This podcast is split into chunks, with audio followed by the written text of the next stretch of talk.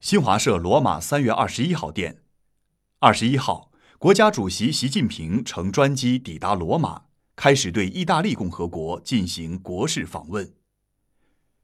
当习近平乘坐的专机进入意大利领空时，两架意大利空军战机升空护航。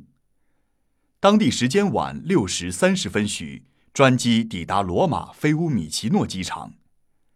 习近平和夫人彭丽媛步出舱门，礼宾敬礼致意。意大利农业旅游部部长等高级官员在舷梯旁热情迎接。习近平和彭丽媛沿红地毯前行，礼宾肃立在红地毯两侧行注目礼。习近平代表中国政府和中国人民，向意大利政府和人民致以诚挚问候和良好祝愿。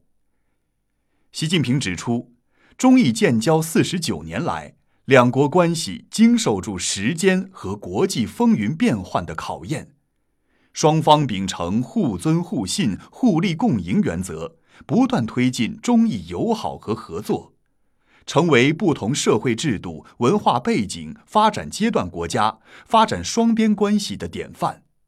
中意务实合作硕果累累。为两国人民带来了实实在在的利益，人文交流丰富多彩，增进了彼此了解和友谊。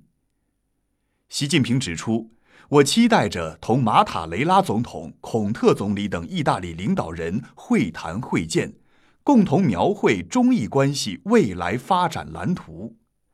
相信在双方共同努力下。中意全面战略伙伴关系必将拥有更加美好的明天。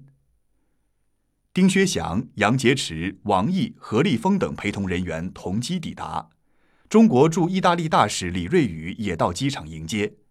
在结束对意大利的国事访问后，习近平还将对摩纳哥、法国进行国事访问。